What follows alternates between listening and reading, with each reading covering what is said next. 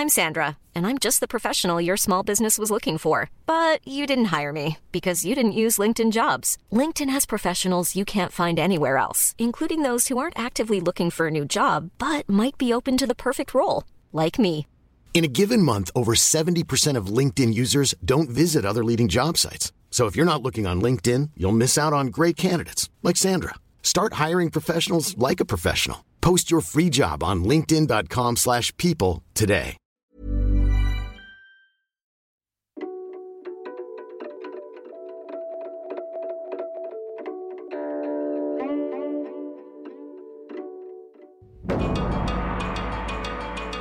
Welcome to Drum Tower. I'm Alice Su, senior China correspondent for The Economist based in Taipei. I'm here with my co host, David Rennie, our Beijing bureau chief. Xi Jinping left the COVID chaos at home for three days last week to visit Riyadh.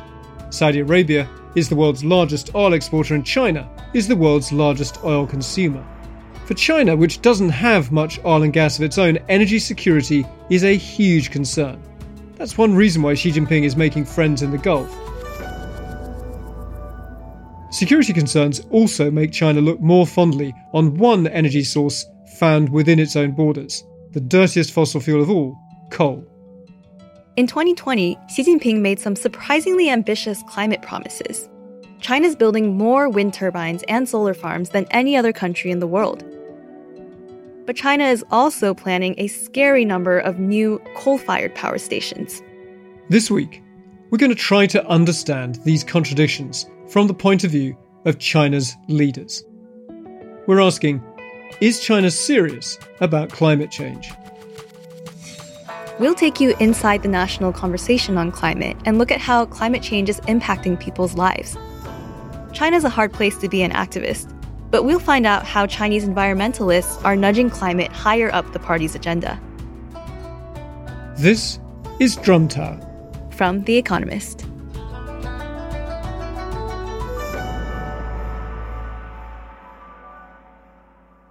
Hey, David, how are you? How's it going in Beijing?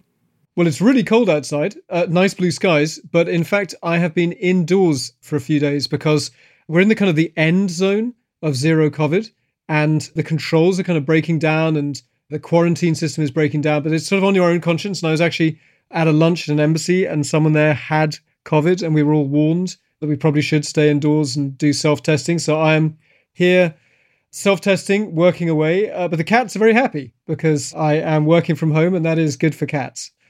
So, Alice, you're in Taiwan. I guess you don't have COVID controls, but you also don't have winter either, right? No, we don't. It is very warm and humid here in Taipei. And actually, when I moved here from Beijing, I brought all these air purifiers that I used to have running all the time, especially in the Beijing winter because there was so much smog and I don't miss that at all. But you know, I've actually had to switch out all of those air purifiers for dehumidifiers in Taiwan because it's very warm and humid here. But you know, I just try not to think about how much electricity I'm using, you know, constantly relying on different types of machines to help me adjust to the climate. So the air is nice inside, but we're killing the planet. I know that guilt. Let's stay with that subject because this week we are going to be talking about climate change and China's role in climate change. And actually, to be kind of transparent with listeners, we were planning this episode a couple of weeks ago, but we just got overtaken by the news. And when there is big news, we will jump right on it. But we don't want to let the urgent get in the way of stuff that is also really important. We've also been reading our listener emails in the middle of all this news, and people have been asking us to do an episode about climate. They've been asking about how China balances between its needs for energy security and its commitments to climate, and about what Chinese public opinion is on climate change. China often feels singled out and picked on as the biggest emitter of greenhouse gases, but the problem is just so big that when China is a climate hero or a climate villain, that just can cancel out the efforts of an entire European country to try and fight climate change. And the truth is that there was a time about a decade ago when China's emissions were growing at a really terrifying rate that really made this country the climate villain because the government here was pouring stimulus money in, building new roads and airports and whole cities to keep the economy moving fast.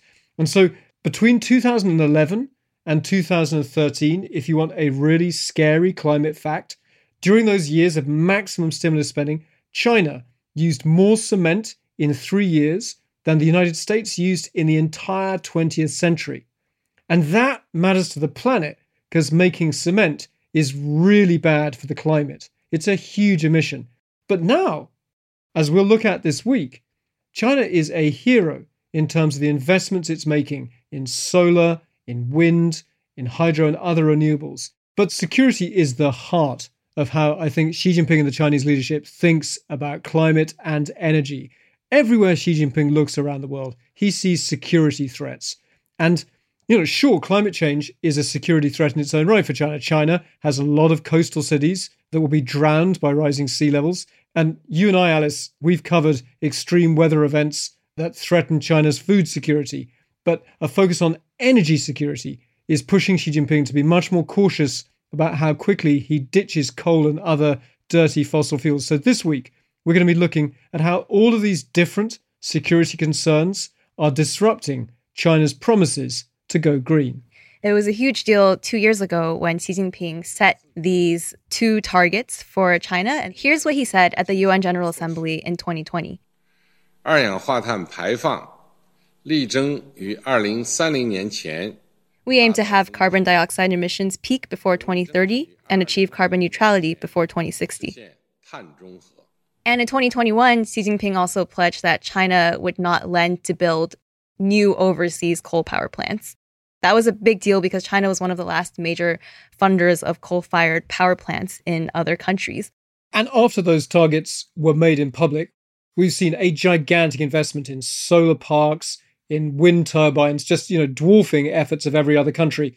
But we've also seen pushback and the coal lobby opening huge new coal mines, new coal fired power plants, and a real emphasis on energy security and one reason why they care so much about energy security is because China has also gone through power cuts in recent years when extreme weather dries up the hydropower dams and energy prices go crazy. And that's why the Chinese government has turned back to coal. So, Alice, you know, the question at the top is China serious about climate change? Spoiler alert, the answer is yes and no at the same time, right? And so it's about these conflicting targets.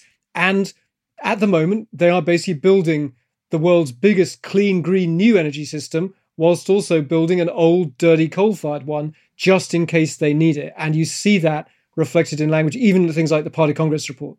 That's right. In Xi Jinping's report at the Congress, he said, based on China's energy and resource endowment, we will advance initiatives to reach peak carbon emissions in a well planned and phased way in line with the principle of building the new before discarding the old. And that's why it can be really confusing to see, oh, China seems to be pursuing renewables at a really fast, world leading pace.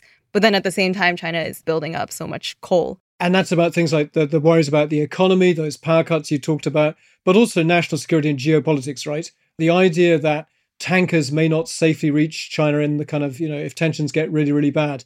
The one thing China has an absolute ton of within its own borders is coal. Yeah, and actually, China produces around 90% of the coal it consumes whereas it has to import 70% and 50% of the oil and gas that it needs. So if you want to be self-sufficient and also you want to use a form of energy that is still, you know, easier to store and, and can be more dependable than renewables, then for China, coal is the choice.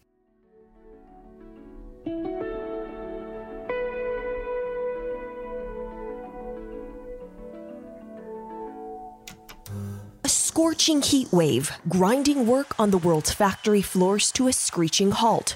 As China battles its worst heat wave on record, it is brutal down there. I was in Wuhan late last week. It was so hot you couldn't sit down on the, on the steps outside of a building. It felt like your buns were cooking. Pile upon pile of dead poultry at a chicken farm in Sichuan, China, and the farmer is devastated. I watched them die, she says through tears. The temperature was so high yesterday, yet they cut out the power. This is China's largest freshwater lake turned bone dry. That was this summer in a terrible drought. And the summer before, there were killer floods in the province of Henan. We begin in China, where large swathes of Henan province are underwater after being pummeled by torrential rain. Weather forecasters say it is the heaviest downpour in 1,000 years. At least as these extreme climate events become more frequent and more deadly, I think there is beginning to be a shift in public opinion and in public awareness in China about climate change, about how much it affects China and also the whole world. That's something that our colleague, Catherine Brahic, actually heard about at COP, the UN Climate Summit, earlier this year. She was there as our environment editor, and she met with Li Shuo, who is the global policy advisor for Greenpeace East Asia. He told her that there is starting to be a real change in Chinese public opinion on climate.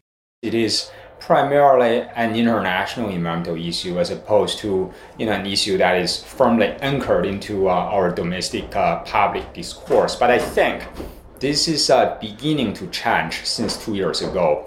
We had a major flood in the central province in the country. Uh, what you basically had there was during these 24 hours of the day, uh, the precipitation reached the annual amount of that place.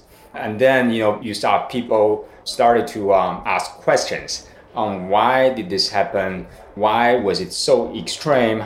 And also, you know, kind of making a connection between that severe weather event uh, and climate change. I think it wasn't until I spent a few consecutive years living in and working in China that I realized how frequent these extreme weather events are. You know, almost every summer there are floods and you see these really striking images in Xinhua and on the wires, but it's not until you go there on the ground and you meet people that you understand, you know, how devastating they can be. 所以这样的那个暴雨，你看到了一件是吗？还是这个暴雨很少 ？Yeah, for example, that's me talking to a family whose little microcar was completely wrecked by floods, being carried away on a forklift truck. I was asking everyone, do you think the weather's got weird recently? Do you think that's climate change? What should the government do about it? 以前根本北方就没有这么大的暴雨，啊，降降雨量太大。你像郑州。 When I was in Zhengzhou, I, I remember I was also asking the same questions because I knew that Western media coverage was interested in this and we wanted to know, you know, are Chinese people thinking about climate change? To me, it almost felt weird to ask people that question on the ground after they had just lost everything, you know, just seen their homes destroyed. And then I would say, you know, do you think this is because we're using fossil fuels? you know, um, sometimes it was, it almost seemed like a very distant topic for a lot of people that I met it was clear to me that people on the ground and you know the most vulnerable people in China's villages were aware that things were getting worse. They would say things like, "We've never seen rains like this. We've never seen floods like this. We have rain al- always. It's every year, and sometimes we have floods, but it's getting worse." But they wouldn't necessarily then connect it to a broader global trend. And sometimes they would be critical of the government, but it would be oftentimes very targeted at the local government, and people would be very angry, saying, Why didn't the government warn us about this? Why didn't they evacuate us? If you remember, there was a really scary scene last year, a really terrible thing that happened in the subway in Zhengzhou, where the subway was being flooded, but it wasn't shut off, and 14 people died in there. And people were really angry. They were asking, why didn't the city government stop the subway? You know, why didn't officials take responsibility and realize we have an emergency here and, you know, we need to take care of the citizens? So it was often about that, but not so much about the sense of there's a global climate crisis and, and we're all part of it. And let's be clear the Chinese Communist Party does not encourage ordinary people to have views on what top leaders are doing when they go to places like COP and negotiate with the Americans. So you're absolutely right, Alice. It's all about the local response. And they've also spent decades telling people that the Communist Party can conquer nature with engineering and pouring concrete. But at the same time, there is some change in public thinking because of all the recent extreme weather. Here's Kat again, speaking with Li Shuo at COP. I'm interested in whether you see a generational shift. In the West, we've seen a huge generational shift in the young 20s and teenagers are obviously t- taken on the climate cause with huge energy. Is that happening in China as well? I think to some extent. I think there is a generational aspect here. But at the same time, I think this is really uh, just the climate impacts taking place in China over the last two years is quite widespread. I think we're at the beginning of a national awakening to uh, climate impacts. The question is will the public decide to take more action as a result of this?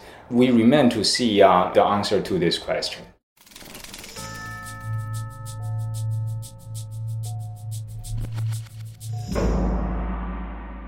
So after I heard what Li Shuo said about national awakening, I wanted to see if there were any statistics to back that up. I went to look at public opinion polls, and I found this very interesting survey that the European Investment Bank does every year. It's essentially looking at public opinion on climate change and on what people think about what their governments are doing on climate change. And in the latest survey from last summer, it was interesting to me because one, it, it, did back up what Li Shuo said. You know, it said there's a large majority of Chinese respondents who say climate change is impacting their everyday lives. So it shows that they care, and actually the percentage of people who care was higher than that of respondents from Europe and from America.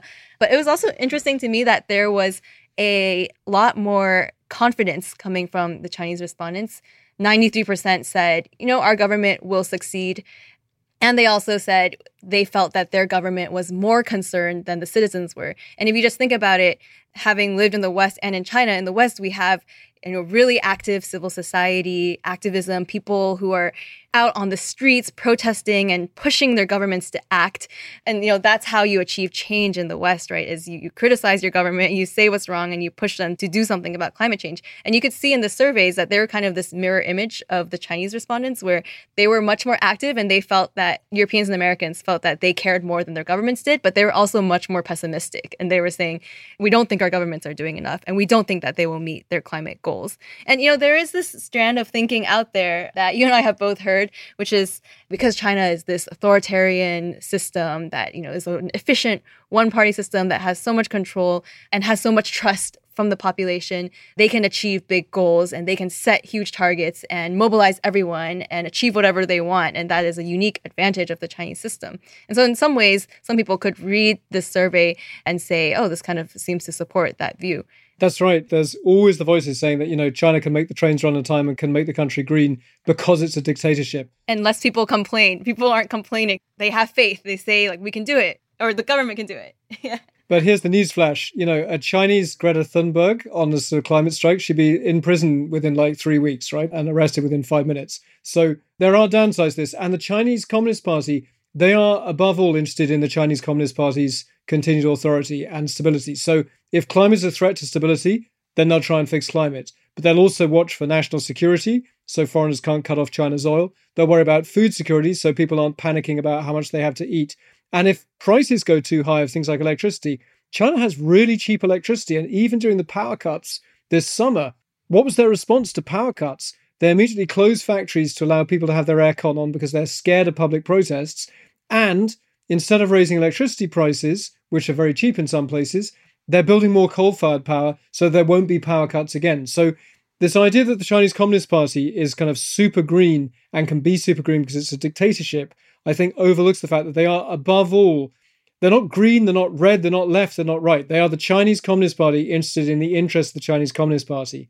And where climate threatens their stability, to that extent, they'll take it really seriously basically they're looking for stability and security and that is the best way to understand both how they interact with public opinion on climate change and, and the policy decisions that they make even though sometimes they are conflicting. One of the things i think that worries climate scientists is that at certain moments you can see a kind of anti-green backlash. And so during some of the power cuts last year this year there were grumblings in china about well maybe we've been too green too quickly. Maybe some of these plans to phase out coal were too much too soon.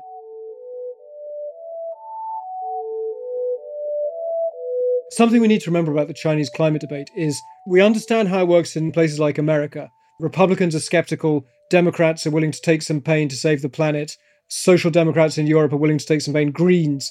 Doesn't work like that here. It's all bound up together. You know, these are super conservative national security guys who are also talking about doing their bit for climate, and it's much, much harder to read because they're trying to juggle all kinds of different incentives. We'll be back in a moment to look at how China's climate contradictions are actually a window into how the country works. We'll find out how people who care about climate are able to push for change without upsetting the system. In the meantime, as a subscriber, you can read and listen to all of The Economist's coverage of Xi Jinping's trip to Riyadh and our reporting on climate change, our analysis from the latest COP meeting. For the best introductory offer, go to economist.com slash drum offer.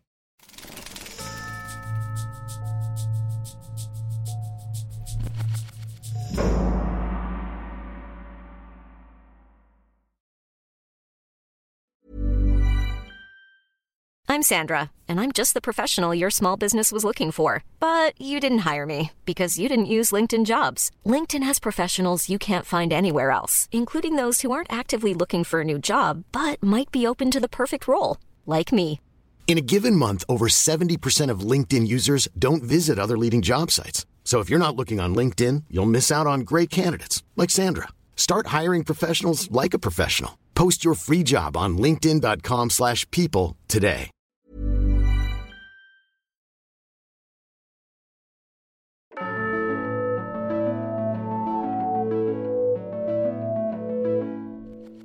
today. Welcome back to Drum Tower.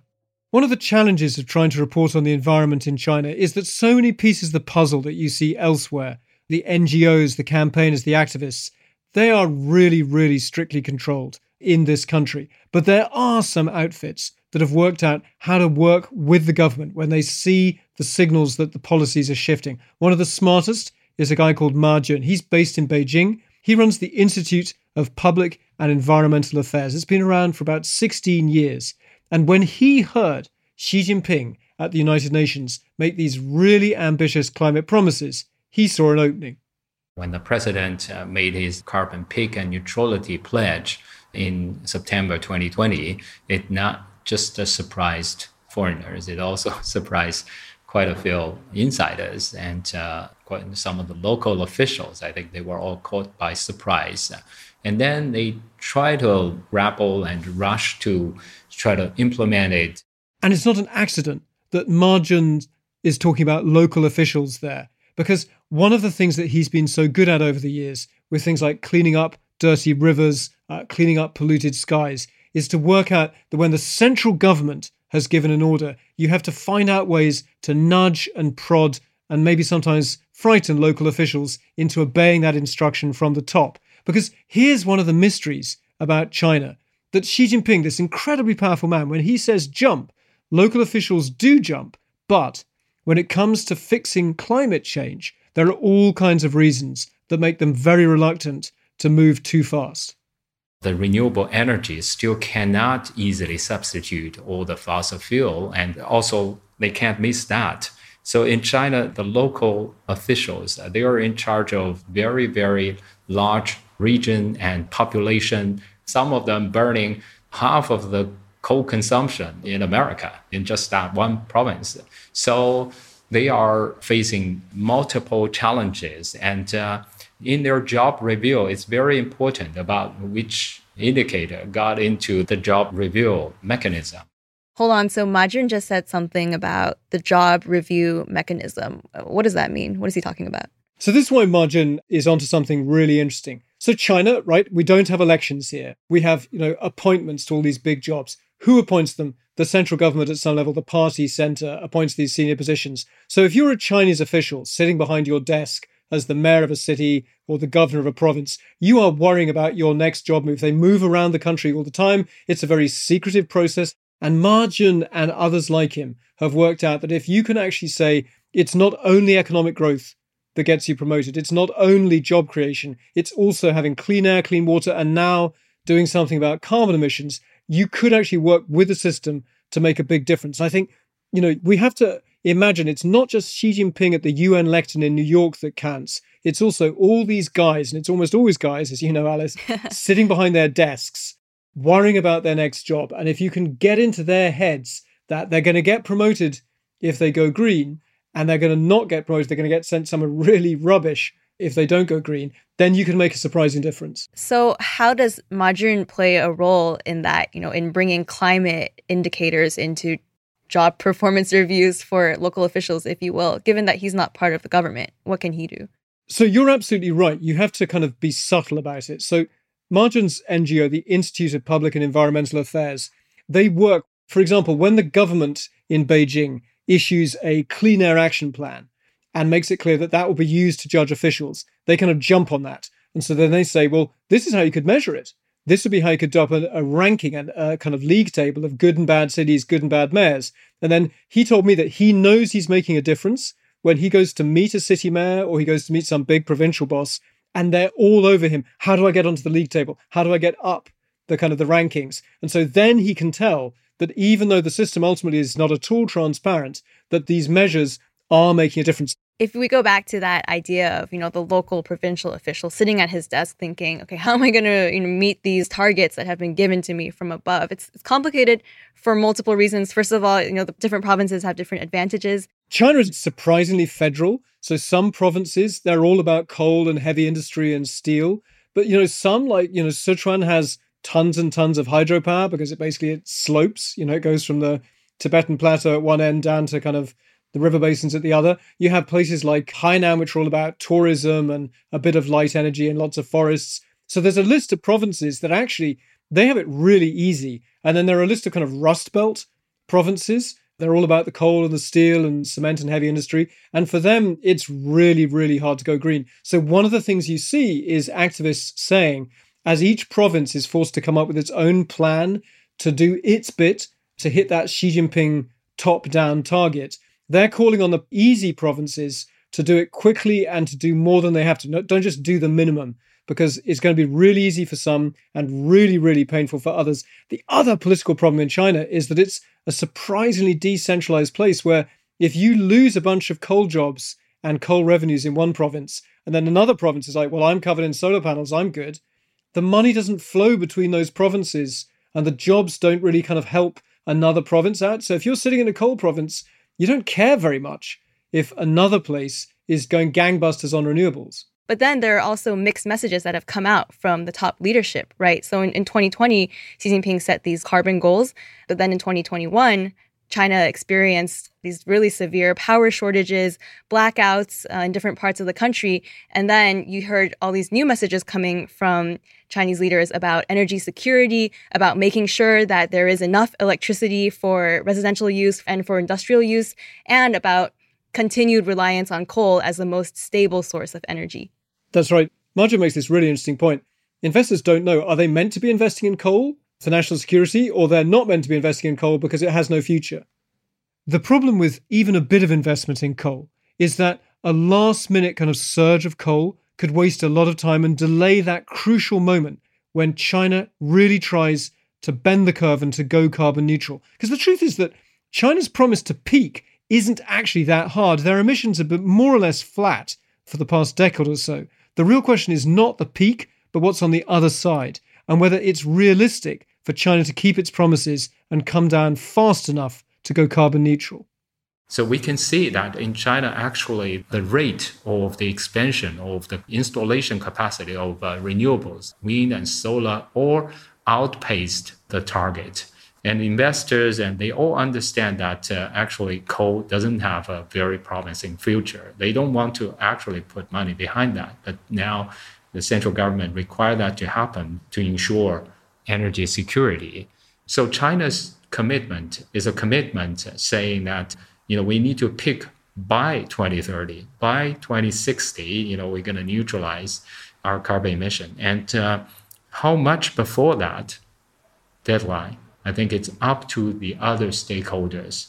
If we want that to happen uh, sooner, if we want to bend the curve faster, then I think we need to work together to try to come up with more innovative solutions. And I continue to think about all these IT technologies and development of new technologies give us the chance to tap into the digital solutions and to hasten our process.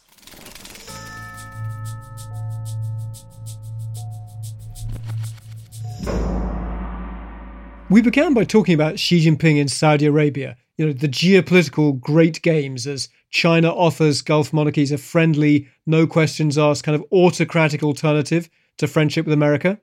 But we shouldn't end without a mention of another geopolitical pressure that actually could nudge China to try harder on climate. Because a lot of countries, particularly in the global south, that China really wants to recruit as supporters and friends, you know, countries in Africa or small Pacific islands, they are on the front lines of climate change and extreme weather. And that is making those leaders more willing to speak out and to hold the biggest emitters to account, whether that's China or America.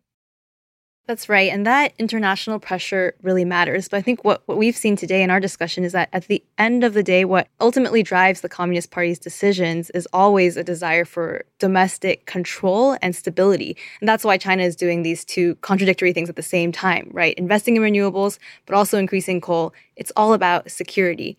And China has so many reasons to worry about security right now, from COVID chaos to economic slowdown to protests and, and geopolitics, that it's easy for them to postpone hard decisions on slower burning crises like climate change. For us, the best way to understand how China makes its decisions and, and why it makes its decisions is always to keep a close eye on what's happening on the ground. That's what we'll keep doing here every week at Drum Tower. We're always burning the midnight oil here at Drum Tower, and that includes reading your brilliant emails. So please keep sending them in. You can send a voice message or a text email to drum at economist.com. Here at The Economist, we're also always thinking of ways to improve our podcasts. And to do that, we would like to know more about you, our listeners. Please help us by filling out a short questionnaire at economist.com slash drum survey. It only takes a few minutes, and the link is in the notes for this episode. Thanks for listening and we'll have more Drum Tower next week. This episode was edited by Poppy Sebag-Montefiore with production help from Barclay Bram. Our sound engineer is Wei Dong Lin, and the music was composed by Jocelyn Tan. Our executive producer is Sandra Schmully.